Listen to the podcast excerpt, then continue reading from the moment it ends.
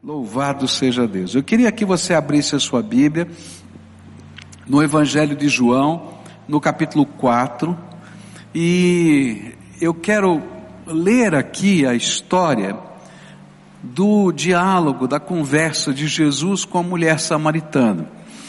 É, a gente começou a estudar esse texto de manhã, e de manhã eu disse que no versículo 4 tem uma, uma coisa tão tão forte ali que diz que é, era necessário Jesus passar por Samaria. E é interessante que essa afirmação da palavra de Deus não tinha a ver com uma questão de estrada ou geografia, era um propósito de Deus. Deus tinha, Jesus tinha, Deus tinha um plano para ser concretizado naquela região, naquela cidade de Sicar, com aquela mulher samaritana e com toda aquela cidade que ia se converter. E eu quero dizer para você que você não está aqui por acaso. Era necessário que você estivesse aqui hoje, porque Jesus tem um plano para a tua vida. E você que está assistindo, se você é um dos 127 mil computadores que estão conectados com a gente para assistir esse culto, é, é uma coisa incrível, é? o que Deus está fazendo, levando essa palavra. Então eu quero dizer que era necessário que agora você tivesse com o teu computador ligado, conectado, para a gente assistir, para você ouvir o que Deus tem. Se você está com a gente na rede super, e na última medida que a gente fez no Ibope, tem 50 mil pessoas assistindo o culto pela rede super, não é? Gente, é coisa de Deus, não é tremendo isso? Tá? Eu quero dizer, era necessário que hoje você tivesse ligado o seu, a sua televisão, o seu computador, porque o Senhor tem alguma coisa para a tua vida e para a minha vida aqui hoje. E eu quero ler esse texto, ele é um texto longo, mas vale a pena a gente ler, porque a gente vai aprender da palavra de Deus agora nessa noite. A Bíblia diz assim, e ele chegou a uma cidade da Samaria chamada Sicar, que ficava perto das terras que Jacó tinha dado ao seu filho José. E ali ficava o poço de Jacó. E era mais ou menos meio-dia quando Jesus, cansado da viagem, sentou-se perto do poço. E uma mulher samaritana veio tirar água. E Jesus lhe disse: Por favor, me dê um pouco de água. E os discípulos de Jesus tinham ido até a cidade comprar comida. E a mulher respondeu: o Senhor é judeu e eu sou samaritana, então como é que o Senhor me pede água? Ela disse isso porque os judeus não se dão com os samaritanos. E então Jesus disse: se você soubesse o que Deus pode dar e quem é que está lhe pedindo água, você pediria a ele e ele lhe daria água da vida. E ela respondeu: o senhor não tem balde para tirar água e o poço é fundo. Como é que vai conseguir essa água da vida? Nosso antepassado Jacó nos deu esse poço. E ele e os seus filhos e os seus animais beberam água daqui. Será que o Senhor é mais importante do que Jacó? E então Jesus disse: Quem beber desta água terá sede de novo. Mas a pessoa que beber da água que eu lhe der, nunca mais terá sede, porque a água que eu lhe der se tornará nela uma fonte de água que dará vida eterna. E então a mulher pediu, por favor, me dê dessa água, assim eu nunca mais terei sede, e não precisarei mais vir aqui buscar água. Vá chamar o seu marido e volte aqui, ordenou Jesus. Eu não tenho marido, respondeu a mulher.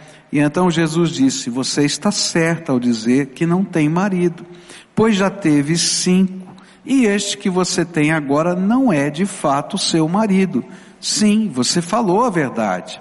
E a mulher respondeu: Agora eu sei que o Senhor é um profeta. Os nossos antepassados adoravam a Deus neste monte, mas vocês judeus dizem que Jerusalém é o lugar onde devemos adorá-lo. E Jesus disse: mulher, creia no que eu digo. Chegará o tempo em que ninguém vai adorar a Deus, nem neste monte, nem em Jerusalém. Vocês, samaritanos, não sabem o que adoram, mas nós sabemos o que adoramos, porque a salvação vem dos judeus. Mas virá o tempo, e de fato já chegou, em que os verdadeiros adoradores vão adorar o Pai em espírito e em verdade, pois são esses que o Pai quer que o adorem. Deus é espírito, e por isso os que o adoram devem adorá-lo em espírito e em verdade. E a mulher respondeu: Eu sei que o Messias, chamado Cristo, tem de vir, e quando ele vier, vai explicar tudo para nós. E então Jesus afirmou: pois eu que estou falando com você sou o Messias. E naquele momento chegaram os discípulos e ficaram admirados, pois ele estava conversando com uma mulher, mas nenhum deles perguntou à mulher o que ela queria. E também não perguntaram a Jesus por que motivo ele estava falando com ela.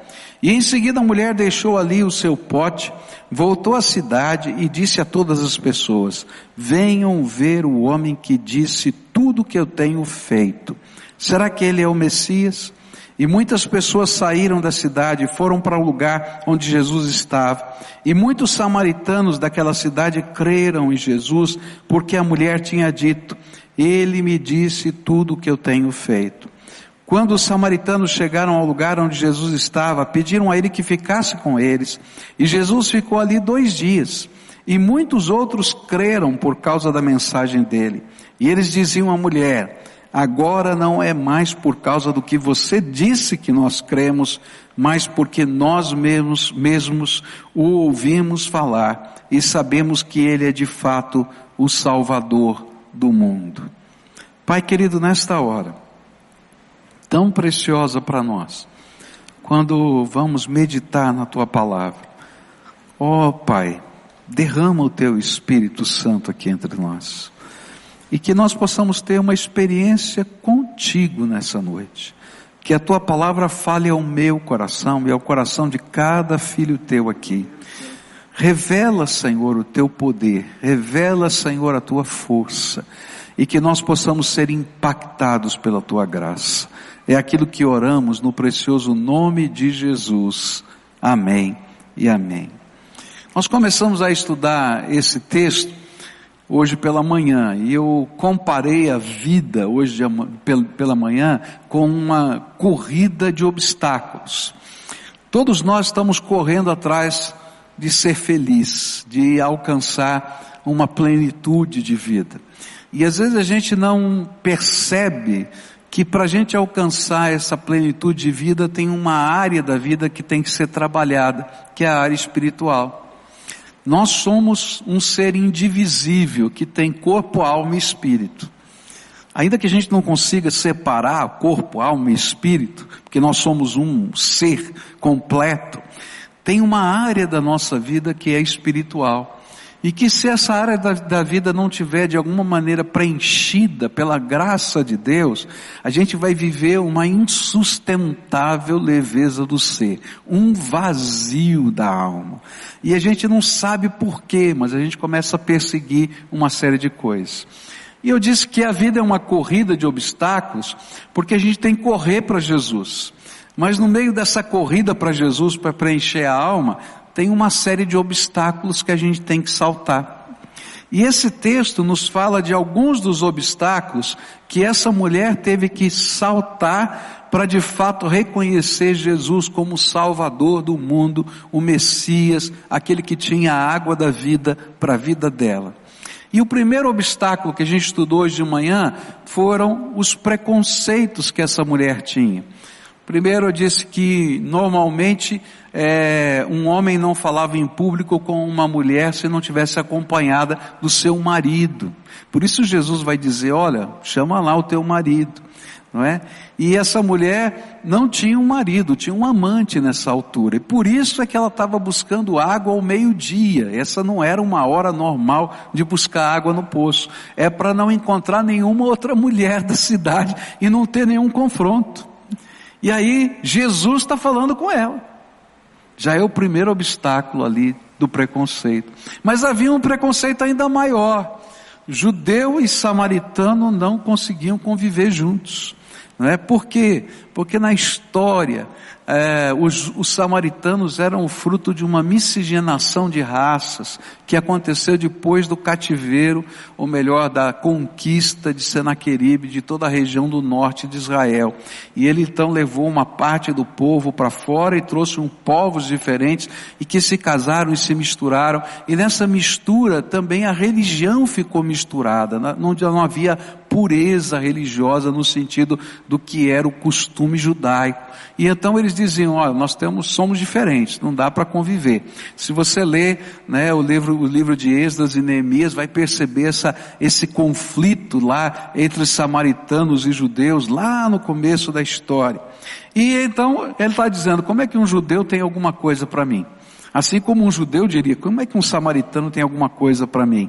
E para ela entender que Jesus tinha alguma coisa boa para a vida dela, ela teve que saltar o preconceito. E eu disse hoje pela manhã que muita gente não chega perto de Jesus porque tem ideias pré-concebidas a respeito de Deus. Quem é Deus, como Ele age, o que Ele faz, sem ter nunca lido a Bíblia. E aí, como é que pode dizer quem é Deus se você não deixa Ele explicar quem Ele é para você? Segunda coisa que a gente aprendeu hoje pela manhã é que um obstáculo que ela também tinha que enfrentar era o seu materialismo. E o materialismo dessa mulher não era dinheiro, era a sua incapacidade de enxergar a espiritualidade. Então, enquanto Jesus estava falando de água da vida e dizendo, olha, se você sabe quem é o Deus que está falando com você, se você entende o que está acontecendo, você ia pedir água da vida, mas ela só conseguia enxergar balde e poço. Essa era a visão dela. E muitas vezes nós não enxergamos e não entendemos o que Deus tem para fazer na nossa vida, porque a gente acha que vai preencher o vazio da nossa alma com coisas materiais. Então eu corro atrás do sucesso, eu corro atrás de um novo amor, eu corro atrás de, de grana, eu corro atrás, enfim, de tantas coisas, mas não entendo que tem um vazio na minha alma que só Jesus pode preencher. A terceira coisa que a gente aprendeu hoje pela manhã é que havia um outro obstáculo, e o obstáculo era a sua tradição religiosa. E ela vai dizer isso bem claro, né? Pode vir algo melhor de Deus para minha vida, além do que nosso pai Jacó nos deu. E a ideia dela era essa. Eu disse hoje pela manhã que muita gente vive vazia espiritualmente, e não importa se é batista, se é evangélico, qual é a tradição, porque ainda não viveu uma experiência pessoal com Jesus. E tradição religiosa não preenche a alma. Não importa qual seja, você tem que viver uma experiência pessoal com Jesus. Mas às vezes a nossa tradição nos impede de viver a experiência pessoal com Jesus. Porque a gente fica parado no meio do caminho. Mas nessa noite eu queria continuar olhando para os obstáculos que essa mulher enfrentou. E o primeiro obstáculo que eu queria colocar para você essa noite aparece no versículo 15. E então a mulher pediu: Por favor, me dê dessa água. Assim eu nunca mais terei sede e não precisarei mais vir aqui buscar água. E a ideia que esse texto me passa é que quando o assunto começou a ficar sério, a saída dessa mulher, o obstáculo que foi levantado, foi a ironia. Levou na brincadeira aquilo que era sério. A Kelly, minha filha, quando era garota, não é? Ela tinha uma, algumas, é, algumas características. Primeiro que ela era sincera demais. Então, se alguém desse um presente para ela e dissesse assim: Você gostou, querida? Ela dizia: Não. E a gente ficava todo sem graça, não pode, mas você não falou que tem que falar a verdade? É, então tem que falar a verdade, mas não precisa ser indelicado tal. E aí, então a Kelly desenvolveu uma maneira de resolver esse problema. Toda vez que tinha alguma situação complicada, ela dava risada. E ela, e era a saída dela, né? E é interessante que muitas vezes a gente é assim. Quando Deus começa a tocar o nosso coração, quando a conversa fica séria, quando as coisas envolvem decisões na nossa vida, a gente leva na brincadeira, a gente faz piada, a gente faz de conta que não é com a gente. E na verdade, o que está acontecendo é que Deus está confrontando o nosso coração. Foi isso que essa mulher fez. Ela disse assim: Ah, você tem água da vida que mata a sede para sempre? Então me dá dessa água, porque se eu beber dessa água, nunca mais eu tenho que vir no poço, só meio-dia pegar a água. Oh, que maravilha! E ela fez piada do que Jesus estava falando. Quantas vezes a gente não brinca com as coisas de Deus? O Espírito Santo toca a nossa vida e a gente faz uma piada. O Senhor fala ao nosso coração e a gente sai com uma, uma alternativa pela lateral, não é? Fazendo de conta de que, que Deus não está falando com a gente. Eu conheço tanta gente que quando é confrontado pelo Espírito, e às vezes até é usado, pessoas, Deus vai usando pessoas para essa confrontação, e ao invés de levarem a sério a voz de Deus, brincam, fazem uma piada fazem de conta de que não é com eles que está acontecendo aquilo. E o pior é que isso é uma fuga para uma coisa que está acontecendo dentro da alma da gente. O vazio está dentro da gente. E a única pessoa que pode preencher o vazio é o Senhor Jesus. E eu posso fazer piada e brincar com as coisas espirituais, como muitos de nós brincamos, mas isso não vai alterar a realidade de que eu preciso de algo de Deus na minha vida. É interessante porque às vezes tem pessoas que têm uma característica mais humorística. Eu não sou delas, né? A minha mulher diz sempre para mim assim: não conte piada no púlpito, porque você não presta para isso, né? E eu não sei contar piada. Eu conto uma piada, você vai chorar, né? Eu gostava das piadas das seleções, né? E eu contava a piada achando maravilhosa e todo mundo olhava para mim, o que, que é isso que você está fazendo? Eu não sabia contar uma piada, eu não sirvo. Agora minha mulher diz assim, olha, se você quiser você consegue fazer os outros chorar. Então minha técnica é outra, é fazer chorar, né? Mas eu não sei contar piada. Mas tem gente que sabe contar piada. E é muito interessante porque essas pessoas fogem do confronto. Dentro de casa, quando às vezes a coisa está ficando séria, sai uma piada. No relacionamento pai e filho, sai uma piada. Marido e mulher, sai uma piada. E queridos, a gente não resolve os problemas da vida fugindo dos confrontos e, e sem buscar as verdadeiras soluções. E o pior é que a gente usa essa técnica para tudo, até quando Deus fala com a gente. A gente faz de conta que consegue fazer Deus rir. Mas na verdade a gente não vai conseguir fazer Deus rir, porque Ele está vendo uma realidade tão intensa, tão doída, tão profunda dentro da nossa alma, que Ele gostaria que você pudesse ver e quem sabe chorar. Então, se hoje o Espírito Santo de Deus tocar o teu coração, não fuja com qualquer artimanha, como essa mulher fugiu com a sua ironia. Deixe o Espírito Santo fazer o que ele precisa fazer na sua vida. Mas havia mais um obstáculo na vida dessa mulher. Versículos 16, 17 e 18, vamos falar desse obstáculo. Quando ela fez piada, o Senhor Jesus, na sua sabedoria, na sua grandeza, ele desce mais um nível a fundo. E ele diz assim para aquela mulher: vá chamar o seu marido e volte aqui. E aí ele mexeu na ferida. Mexeu na ferida. Ela olhou para ele e disse assim: Eu não tenho marido. E então Jesus disse para ela: Ah, você está certa, você não tem um marido. E aí ele mexeu ainda mais fundo na ferida. Você já teve cinco maridos. E o que você tem agora não é teu marido. Você falou a verdade.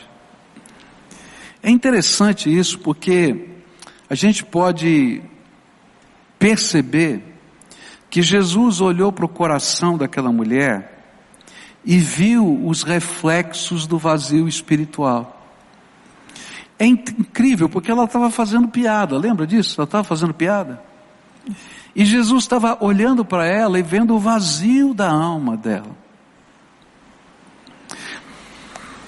Muitos de nós não entendemos como o vazio da nossa alma nos afeta. E a gente está buscando alguma coisa que preencha o nosso coração. E essa mulher tinha um vazio, e muito provavelmente o vazio era de um amor, de um amor que pudesse preencher a sua vida, de um amor diferente, que não a usasse, de um amor que tivesse ela em alta conta e elevasse essa mulher. E essa mulher procurou preencher esse vazio nos relacionamentos afetivos. E não deu certo o primeiro casamento e houve um divórcio. E não deu certo o segundo casamento e houve um divórcio. E não deu certo o terceiro casamento e houve um divórcio. E não parou, não deu certo o quarto casamento e houve um divórcio. E não deu certo o quinto casamento e houve um divórcio. E aí ela se desilude com o casamento. E ela começa a ter um relacionamento com outro homem, sem casamento. E ela se torna amante de alguém. Tanto que ela não tem coragem de encontrar-se com as mulheres da cidade. E ela vai num horário que ninguém vai ao poço, ninguém ia ao poço na, na, ao meio-dia, no sol, a pino, naquela região do mundo, porque era muito pesado, muito cansativo, e também porque essa era a hora que estava se tratando da família. E agora, como ela era amante de alguém, ela não tinha família para tratar. Então era o melhor horário para ir. Enquanto ela estava fazendo piada, Jesus olhou para o coração dela e disse assim: Menina, você não está entendendo o vazio que está dentro da tua alma? E agora está na hora da gente tratar esse vazio da tua alma. E está na hora de tratar aquilo que você está tentando buscar como se fosse alternativa para esse vazio e que te leva a afundar cada vez mais. E o obstáculo agora na vida dessa mulher era o seu estilo de vida, que refletia um vazio existencial. Alguém que queria ser feliz e por mais que tentasse, parecia que não dava certo. E aqueles vários fracassos estavam mexendo com a vida dela. E agora ela se entregou ao adultério. Um segredo que estava revelado diante de Deus porque diante de Deus não há segredos. Muitos, na hora da confrontação com o seu estilo de vida e os seus pecados, fogem do seu encontro com Deus. Porque não entendem que não podem preencher o vazio da sua alma sem que Jesus entre no lugar. E quando ele entra no lugar, coisas que a gente tentou colocar para preencher que não valem a pena, tem que sair. Senão não tem lugar para ele. Sabe por que, que a gente entra em, em rascadas, às vezes, em buracos? É porque a gente está tentando preencher o vazio da alma. E na verdade essas coisas não preenchem o vazio da nossa alma só afundam mais. Você pode imaginar como era a autoestima dessa mulher? Nessa altura já estava tão baixa a autoestima que ela não estava nem aí com a vida. Mas quando Jesus entra, ele muda o nosso valor. E aqui é que está a beleza do grande amor de Deus por nós. Quando Jesus veio a esse mundo, Ele nos amou tanto, tanto, tanto, tanto. Não porque você é precioso, porque você é bonito, porque você tem dinheiro, porque você é bom, porque você é capaz, simplesmente porque você existe. E do jeitinho que você é, Ele amou você, antes da fundação do mundo. Não havia necessidade de troca, Ele simplesmente ama. Ele simplesmente ama. E mais, ele se esvaziou da sua glória, habitou aqui entre nós, tomou o nosso lugar da cruz, desceu ao Hades, que a gente chama de inferno, tomou das mãos de Satanás as chaves da morte do inferno, para que todo aquele que nele crê não pereça, mas tenha vida eterna, diz a Bíblia, só porque ele nos amou. E esse é o tipo do amor que a gente está buscando, que preenche a nossa vida, que dê sentido para nós. E não apenas nos amou, mas ele tem um propósito, ele tem um plano eterno para a nossa vida. E quando a gente descobre esse plano eterno, e a gente descobre que a gente tem missão, que Deus tem, tem coisas para nós, e que Ele está derramando graça, a nossa vida é preenchida de modo diferente. A gente estava falando da Cristolândia. Uma das coisas preciosas nesse trabalho, porque talvez seja um dos trabalhos, eu desafio você um dia a participar de um projeto desse, como a Cristolândia. A Cristolândia é quando a gente trabalha com aqueles homens que estão, aqueles homens e mulheres que estão na rua, largados na sarjeta, tá? E vivem na rua. A maioria deles, 97% deles estão lá por causa de uso de drogas. 3% estão por doenças psiquiátricas jogadas na rua. E a gente vai lá na rua. E aquele pessoal, ele está lá no fundo do poço. Não existe crédito nenhum para essa pessoa, nem financeiro, nem afetivo, nem familiar, porque a própria família já não aguenta, desistiu dessa pessoa. Por isso ele está na rua. E a gente começa lá a visitar aquelas pessoas, na rua, e fala do amor de Deus e do plano de Deus, e que Deus tem um crédito de esperança e fé para colocar naquele coração, porque Jesus se importa com elas. E quando a gente vê aquelas pessoas saindo da rua, e quando a gente vê aquelas pessoas voltando a conviver com a família, e quando a gente vê aquelas pessoas voltando a trabalhar, e quando a gente vê aquelas pessoas libertas das, das, das suas drogas, a gente vai ouvir uma coisa tão linda. É porque Jesus entrou no coração e fez diferença naquelas vidas. Ninguém preenche o vazio da alma. Às vezes as pessoas entram no meio das drogas porque querem preencher um vazio da alma. Mas não tem substância química que preenche o vazio da alma. Por isso, eles vão afundando, afundando, afundando, afundando, afundando, afundando, perdem tudo. E aí tem que abrir mão daquilo que parecia preencher o vazio da alma, mas não preenche. Mas sabe, queridos, vale a pena trocar aquilo que está nos matando por aquilo que nos dá vida eterna. E é disso que Jesus estava falando aqui. Se você quer ser abençoado, você tem que fazer parte de uma corrida de obstáculos. Corre para Jesus. Mas enquanto está correndo, vai ter algum obstáculo na tua frente. E você vai ter que saltar esse obstáculo que está dentro de você, para reconhecer que Jesus tem algo tremendo para fazer na tua vida. Olha, eu quero dizer para você que Deus tem alguma coisa muito maior do que você está imaginando hoje para fazer na tua vida, porque Deus é infinito e eu não posso, eu não posso esgotar o que Deus já preparou para mim. Então não se conforme, tem mais da graça de Deus, tem mais do poder do Espírito Santo, tem mais do seu amor, tem mais dos seus planos, dos seus propósitos, tem mais da missão de Deus.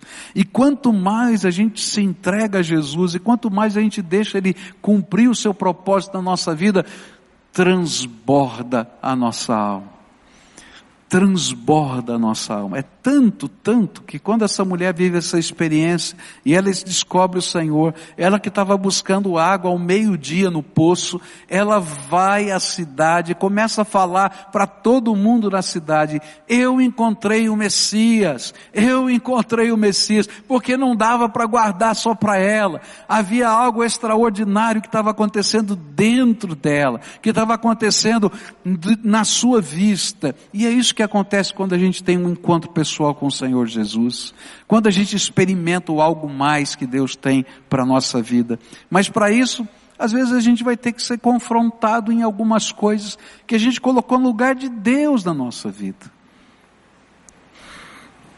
Às vezes a gente colocou um amor no lugar de Deus, a gente colocou um projeto no lugar de Deus.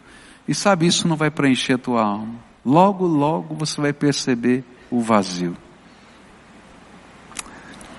Havia mais uma mais um obstáculo que essa mulher teve que enfrentar.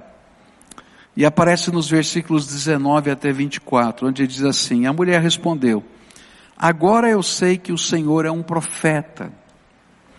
Os nossos antepassados adoravam a Deus nesse monte, mas vocês, judeus, dizem que Jerusalém é o lugar onde devemos adorá-lo. E Jesus disse à mulher: Creia no que eu digo, chegará o tempo em, ninguém, em que ninguém vai adorar a Deus nem neste monte nem em Jerusalém. Vocês samaritanos não sabem o que adoram, mas nós sabemos o que adoramos, porque a salvação vem dos judeus. Mas virá o tempo, e de fato já chegou, em que os verdadeiros adoradores vão adorar o Pai em espírito e em verdade, pois são esses que o Pai quer que o adorem. Deus é espírito, e por isso os que o adoram devem adorá-lo em espírito e em verdade. E o próximo obstáculo levantado aqui, talvez seja aquele que o inimigo está colocando dentro da sua alma agora. Satanás está tá lá trabalhando também na sua mente. E aí a ideia é: como é que funciona isso? É a minha igreja ou a sua igreja? É isso que essa mulher está falando. É nesse monte ou é no monte lá em Jerusalém onde está o templo que a gente deve adorar? E essa era uma das grandes diferenças entre judeu e samaritano não é? Os samaritanos entendiam que naquela montanha onde ela estava era o lugar da adoração. E os judeus entendiam que o lugar da adoração era o templo onde estava lá em Jerusalém, naquela época.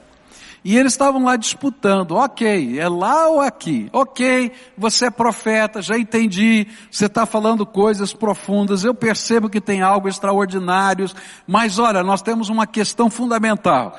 Onde é o lugar da adoração? É lá ou aqui? E aí Jesus diz uma coisa tão tremenda. Não é nem lá e nem aqui. Uau! Essa resposta ela não esperava. Não é nem lá e nem aqui. E aí Jesus apresenta o maior dos conceitos ele diz assim: Olha, vai chegar a hora, e a hora já chegou, em que os verdadeiros adoradores vão adorar a Deus em espírito e em verdade. Às vezes a gente está tão preocupado qual é o lugar.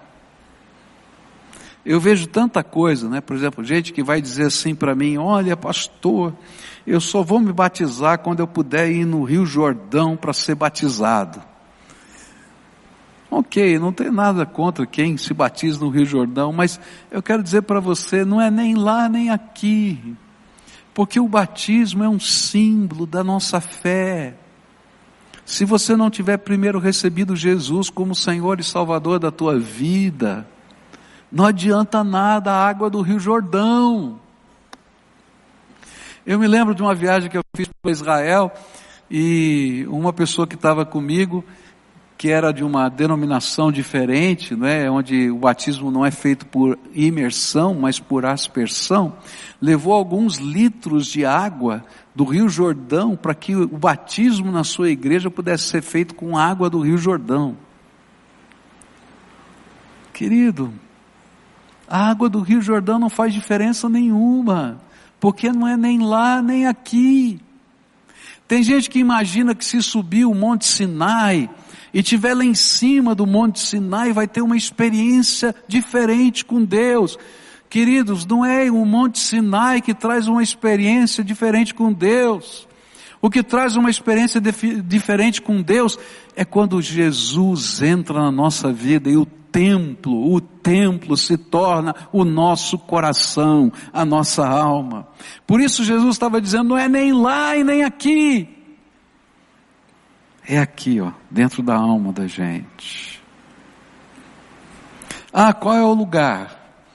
É aqui dessa igreja, lá, queridos, isso aqui vai passar.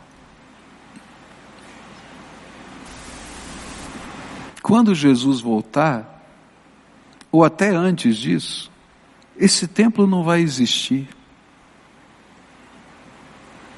Mas a palavra de Deus diz que tudo que ele semeou dentro da nossa alma vai permanecer pela vida eterna.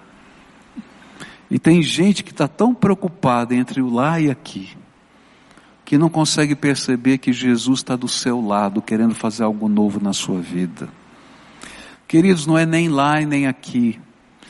O lugar santo, venerável, que Deus almeja, é dentro da nossa alma, dentro do nosso coração. E sabe o que é gostoso? É que onde você estiver, Jesus vai estar com você. Onde você estiver, Jesus vai estar com você. E você não precisa chegar nesse lugar, nem fazer uma penitência, nem fazer algo, é, é ir para um lugar sacrossanto, nem fazer uma caminhada é, é, por, pelos caminhos da santidade. Você precisa de um encontro com Jesus. E Jesus está dizendo isso, olha, não é nem lá e nem aqui. Você precisa ter a percepção de que o Senhor tem algo para a tua vida agora. E quando a gente vive o agora de Deus, o aqui se torna o coração da gente. E essa mulher agora vai entender o que é de fato adoração. Adoração não tem nada a ver nem com a tradição, nem, nem a ver com uma localidade santa tem a ver com uma verdade, que é uma, uma experiência pessoal e real com o Deus Todo-Poderoso através de Jesus Cristo. E tem a ver com espiritualidade, porque essa experiência é transcendente. A gente vai ter um encontro com Deus vivo. E eu costumo dizer que essa experiência, a gente tem os pés colocados aqui no chão, porque a gente não vai sair dessa terra, e você vai estar aqui nesse contexto, mas os teus olhos vão enxergar o céu aberto, porque o Senhor vai abrir os céus para você e você vai ter comunhão direta com o Pai. E a ilustração que me vem na mente lá do Velho Testamento é de Eliseu. Eliseu agora está cercado, não é? Porque os inimigos da Síria é, mandaram seus exércitos para pegar o profeta porque o profeta contava todos os planos de guerra do rei da Síria para o rei de Israel, através de revelação de Deus. Ele falou: bom, então o nosso maior inimigo não são os exércitos, é aquele profeta. Se a gente matar o profeta, está resolvido o problema. E então ele manda uma tropa para prender Eliseu. E aí o, o, o ajudante de Eliseu, o empregado de Eliseu, está desesperado e diz: Mestre, a gente tem que sair daqui, nós temos que fugir imediatamente, porque tem uma tropa e eles vieram aqui na cidade e vão prender o Senhor, vão matar o Senhor, vão fugir. E aí Eliseu diz para aquele ajudante: Não fica preocupado, tem mais gente do nosso lado do que contra nós. E aquele homem ficou desesperado, disse, esse homem é doido, que como mais gente, não tem como. Olha lá, eu estou vendo a tropa, não estou vendo ninguém. E aí então Eliseu faz uma oração. Senhor, abre os olhos dos, do meu servo. E a Bíblia diz que naquele momento Deus abriu os olhos do servo de Eliseu. E ele começou a ver as carruagens de fogo, as mesmas que tinham levado Elias aos céus. E as carruagens de fogo do Senhor estavam lá. E eram milhares de carruagens de fogo do Senhor. E ele entendeu porque existiam mais gente do lado deles do que contra eles. E aí Eliseu vai e pergunta: quem é que vocês estão procurando? Ah, estou procurando o profeta Eliseu. Eu vou mostrar para você. E a Bíblia diz que aqueles homens foram cegados no seu entendimento para não perceberem. E ele falou: Eu vou levar vocês até esse homem, pode me seguir. E eles então levam todos aqueles soldados para dentro da capital. E o rei está lá. E aqueles soldados entram dentro da capital, uma cidade murada, e não percebem o que está acontecendo.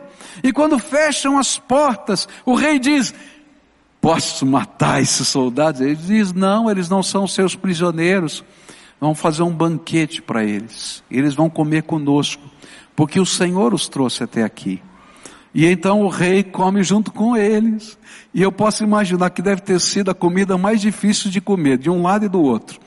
Porque de um lado estava o rei querendo matar, e do outro dizendo, estou vendo que daqui a pouco eu vou ser morto. Eu não sei nem se descia a comida. E eles mandam embora. E quando aqueles soldados vão embora, falam para o rei, não dá para lutar, porque há algo sobrenatural de Deus que está acontecendo aqui. Sabe, queridos, quando Deus começa a trabalhar na nossa vida, os nossos olhos espirituais se abrem, a nossa vida espiritual é tocada pela graça, o céu se abre, e a gente começa a perceber respostas de Deus, solução de Deus, caminhos de Deus, que vêm através do seu poder e da sua graça. Eu não sei se eu vou ver um dia carruagens de fogo, eu até que gostaria. Mas todo dia eu vejo o cuidado do meu Senhor por mim. Hoje mesmo, hoje eu tive uma intercorrência lá em casa bem complicada, saí tão abatido, tão triste, e não falei nada para ninguém. Chegou um momento de oração, essa menina querida veio orar por mim aqui, eu falei, obrigado Senhor, já entendi, é a tua mão cuidando dos detalhes, esse é o Deus que eu adoro. É um Deus que cuida dos detalhes, que se revela na nossa fraqueza, que preenche o vazio da nossa alma. Mas às vezes, eu tenho que vencer o obstáculo. E às vezes a gente está tão convicto de algumas coisas que a gente não deixa Jesus trabalhar a nossa alma. Não é nem lá e nem aqui. O que o Senhor quer é que você experimente essa graça transcendente e que essa graça transcendente se transforme numa verdade na tua vida e na tua alma. E a última coisa que eu queria deixar para você, que é o último obstáculo. Versículos 25 e 26, a Bíblia diz assim: Mulher, a mulher respondeu: Eu sei que o Messias chamado Cristo tem de vir. E quando ele vier, vai explicar tudo para nós. E então Jesus afirmou: Pois eu que estou falando com você sou o Messias. E o próximo obstáculo na vida dessa mulher era o confronto entre o saber e o viver. Tem muito crente velho aqui que vive esse confronto entre o saber e o viver. Se eu fizer uma sabatina aqui, acho que ninguém sabe mais o que é sabatina, né? Fazer uma prova, né? Sabatina era lá no meu tempo, que no sábado tinha prova, então toda, toda sábado tinha prova, então era sabatina, né? Então lá, naquele tempo, se a gente fizesse uma prova aqui, eu fizesse questões sobre a Bíblia, sobre a teologia, eu acho que muitos de vocês responderiam na ponta da língua. Mas sabe, não adianta nada a gente saber tudo e não poder viver o que a gente sabe. E nessa hora Jesus confrontou essa mulher de uma maneira incrível. Ela quis sair pela tangente. Ela disse: está bem, você é um profeta, você já falou tudo isso, mas eu estou esperando o Messias.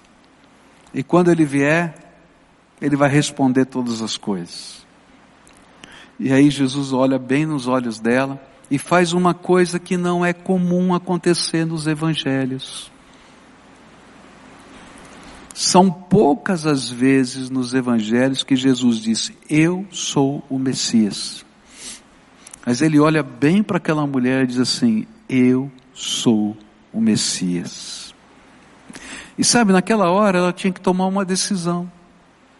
Ou eu creio, ou eu continuo esperando no Messias que, que a gente faz com aquilo que a gente sabe? Ok, eu descobri o Messias. Mas o que, que você vai fazer com o Messias que você agora está conhecendo? E sabe, na vida da gente, Deus vai sempre fazer esse momento de confronto. Vai chegar um momento na minha história e na tua história em que o Senhor vai dizer assim: Eu quero habitar o seu coração. Eu sou o Salvador do mundo. Eu tenho um plano para a tua vida. Eu tenho algo para fazer de especial no teu dia a dia.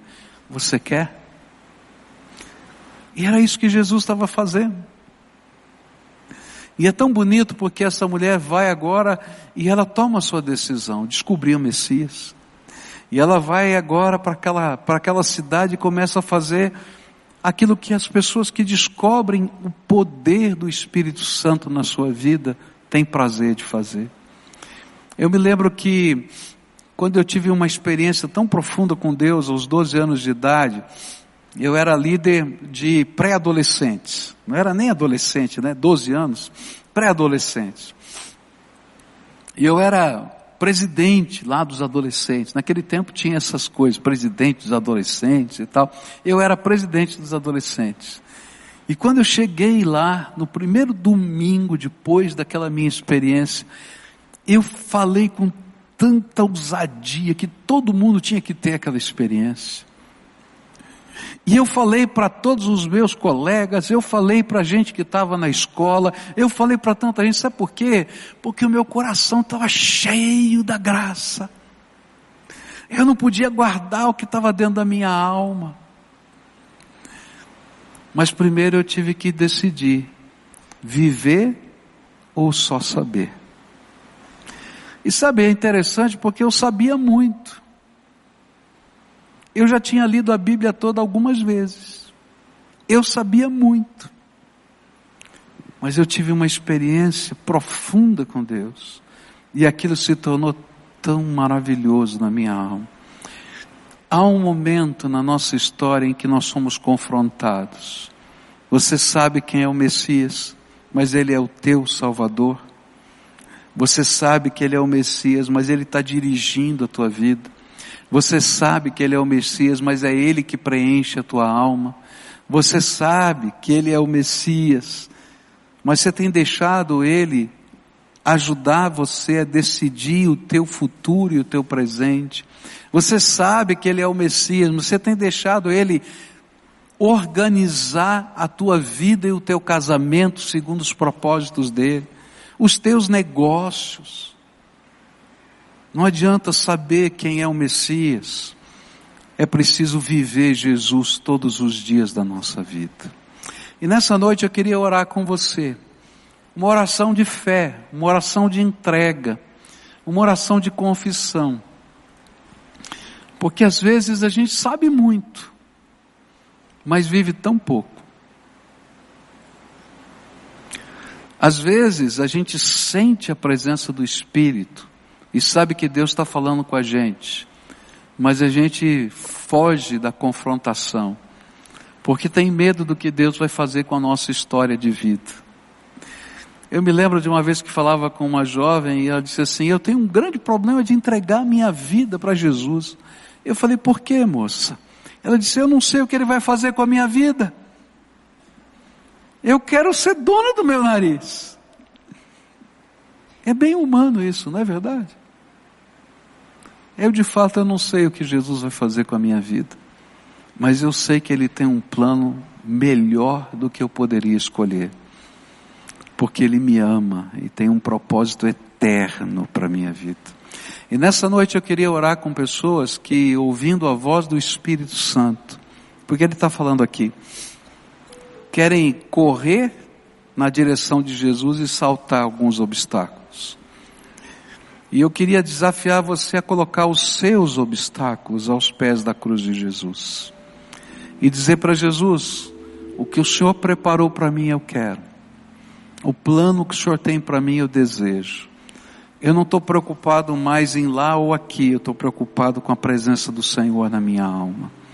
Eu não estou preocupado com os obstáculos, nem com a ironia que eu possa ter, nem com outra coisa qualquer. Eu quero que o Senhor faça diferença na minha vida.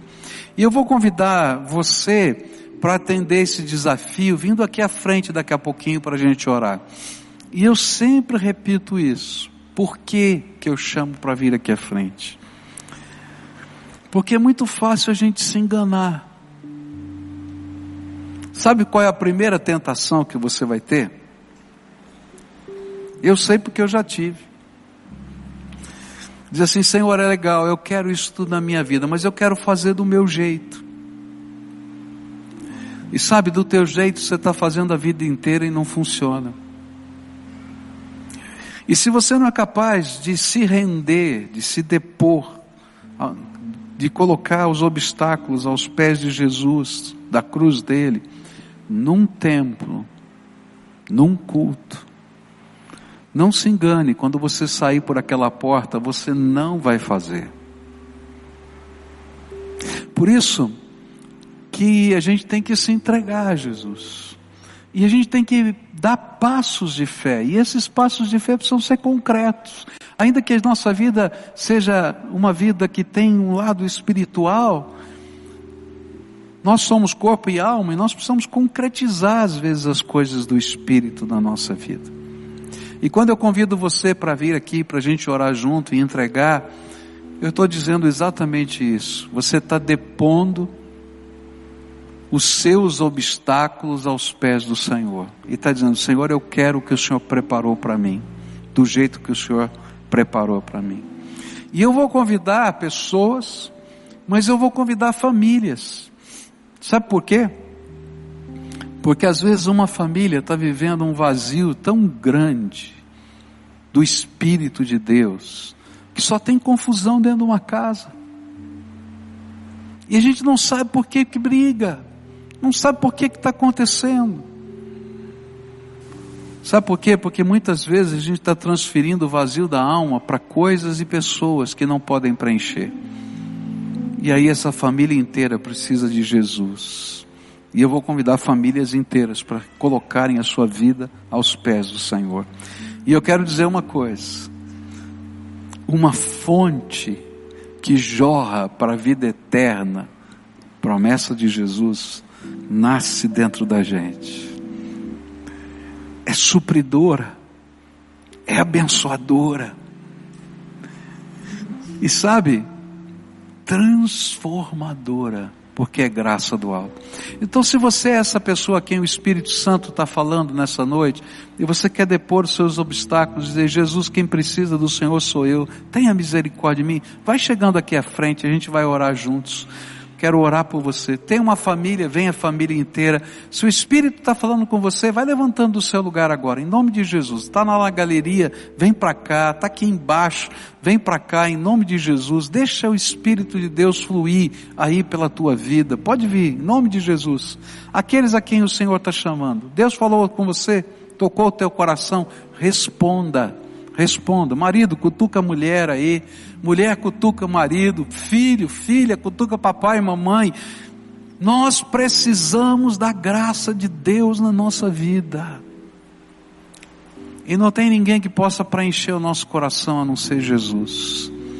Ele é a fonte que jorra para a vida eterna, que supre, que transforma, que mexe com a nossa, nossa estrutura que nos dá direção. Nós vamos orar hoje para o Senhor revelar o plano que Ele tem para você, o propósito que Ele tem para você. Talvez você tenha que mexer em muita coisa. Talvez você tenha que olhar Deus tocar em algumas áreas que você não gostaria que Ele tocasse.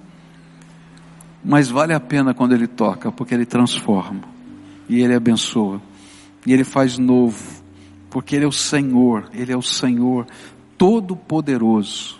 E é o amor dele que nos supre. Isso, vai chegando aqui a quem, aqueles a quem o Espírito Santo falou nessa noite. Vem para cá. Se você vive aquele conflito entre o saber e o viver, vem também, vem para cá. O Senhor tem algo tremendo para a tua vida. Não se conforme, não é? Com a mediocridade, às vezes, da vida espiritual. Deus tem mais, Deus tem mais. Eu peço a Deus que Ele derrame do seu espírito sobre a vida desse povo que está aqui. Que a gente possa viver o sobrenatural de Deus. Que a revelação do Senhor fale ao seu coração. Que você possa ouvir a voz do Espírito. E sabe, é tão gostoso porque o poder de Deus vai se manifestar e a gente nem está perto. Né? O pastor não está perto, não vai estar, tá, mas Jesus está perto. E vocês vão ver a graça de Deus, a graça de Deus. É a coisa mais gostosa que tem. Estou vendo ali uma família inteira, né? O Senhor vai abençoar essa casa em nome de Jesus. Essa família vai ser abençoada em nome de Jesus. Porque o Senhor está aqui. Vamos orar juntos, tá? Então agora, primeira parte, coloca ao pé da cruz de Jesus, simbolicamente, né? Ao pé da cruz de Jesus, o que está te amarrando? Quais são os obstáculos? O que que o Espírito Santo te falou? E você identificou, ó, tá aqui. Então agora fala, Senhor, ó, tá isso aqui. Isso aqui tem me amarrado, tem me obstruído. Estou colocando aos teus pés, tenha misericórdia de mim. Se o que está doendo é um vazio na tua alma, diz: Jesus, enche a minha alma com teu Espírito Santo.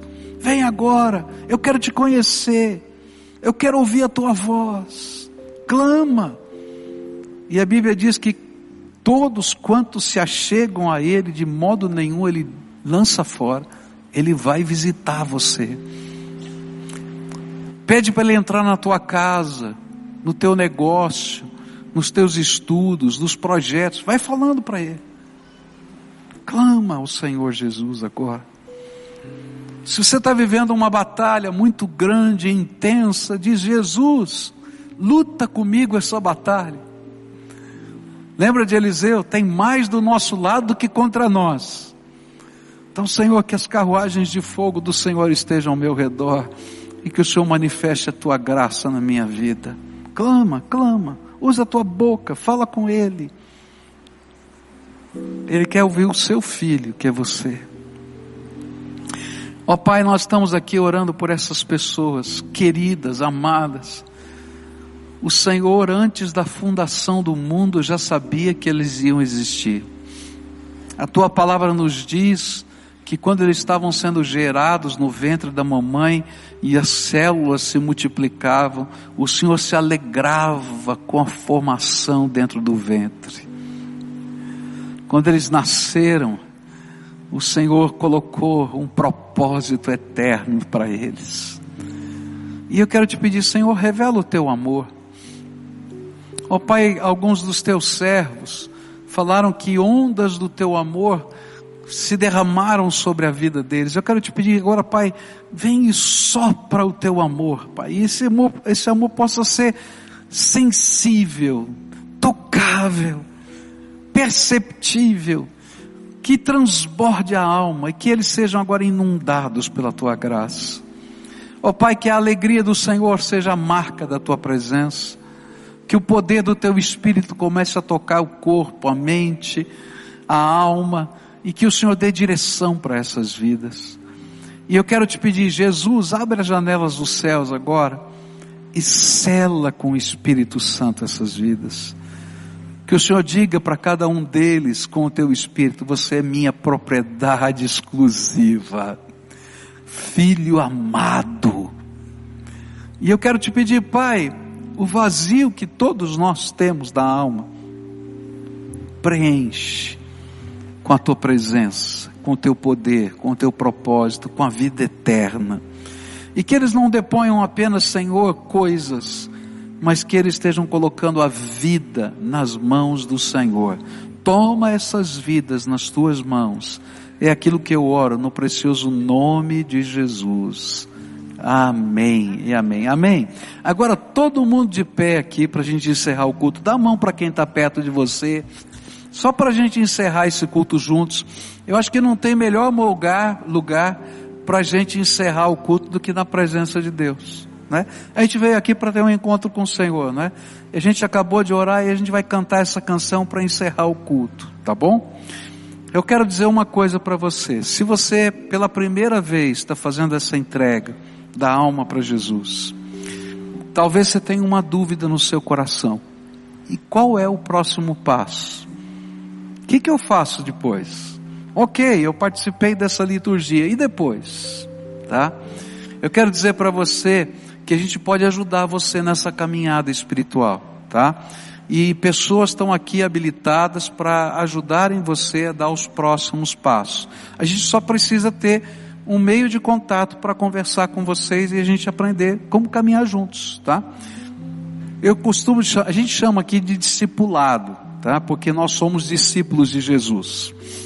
Mas aqui no, na linguagem popular a gente chama de coaching, tá? Você vai ter um coaching espiritual, alguém que vai te ajudar a crescer na vida espiritual. Então, se você quiser, tá? Não é obrigado, porque nada no reino de Deus é obrigado. Deus não nos obriga nem a adorá-lo. Não é incrível isso? Tanto é o amor dele que ele não nos obriga. Então, se você quiser, procura uma dessas pessoas que estão de coletinho verde aqui. E diz: Olha, eu quero ajuda, porque eu quero saber como é que eu sigo a minha jornada. Então, você vai fazer isso espontaneamente. Aqueles que quiserem, nós vamos ajudar nessa jornada. Segunda coisa que eu queria dizer, eu digo sempre. Se você já ouviu, vai ouvir muitas vezes, tá? Marca um encontro com Jesus todo dia. A hora e o lugar você marca. E ele vai. Diz, Jesus, estou marcando um encontro contigo. A hora e o lugar você marca. Tá? Não precisa ser no templo, não. Porque não é nem lá, nem aqui. Onde é que é? Aqui dentro. Onde você estiver. Então a hora e o lugar não é o importante. Você que marca. Mas marca um encontro com Jesus todo dia. Põe na tua agenda. Faz o despertador tocar. E naquele tempo você gasta tempo com Jesus. Fala, Jesus, eu vim aqui te visitar. E o Senhor vem me visitar. Eu quero falar com o Senhor. E aí, do jeito que você fala com um amigo, fala com Jesus. Abre o teu coração para Ele. Deixa Ele ouvir a tua voz. Quando você terminar de falar, deixa Ele falar com você. Senão vira um monólogo, não é? Tem que ser um diálogo. Agora, como é que Jesus vai falar? Então você vai pegar a Bíblia, e vai começar a ler a Bíblia a partir do Evangelho de Marcos até o final do Novo Testamento, um pouquinho por dia, conforme você queira. E sabe, Deus vai usar a palavra dele para encher o nosso coração e dar discernimento para a nossa vida. Às vezes a gente vai ler um texto, vai dizer assim, não entendi. O que, que ele queria dizer com isso? Daí você vai trabalhar, você vai fazer alguma coisa, acontece alguma coisa, e diz, ah, olha aquele texto, porque ele está falando com a gente. E Ele está ministrando em coisas práticas da vida da gente. Se você não tem uma Bíblia que você entenda, é porque muito provavelmente a versão da tua Bíblia está num português de 350 anos atrás. A Bíblia em português foi traduzida pelo padre João Ferreira de Almeida, de Almeida na Índia, na região de Goa, tá? E essa é a versão que a gente tem em português. Muitos de nós temos em português. Agora você imagina, né? O português que se falava na Índia, em Goa, há 350 anos atrás. Aí fica difícil. Tem umas palavras muito difíceis, tá? Agora, se você quiser, eu posso te dar, e a igreja vai te dar, de presente, uma Bíblia na linguagem de hoje, que é um, um acesso fácil. Ninguém vai vender nada, é proibido vender, tá?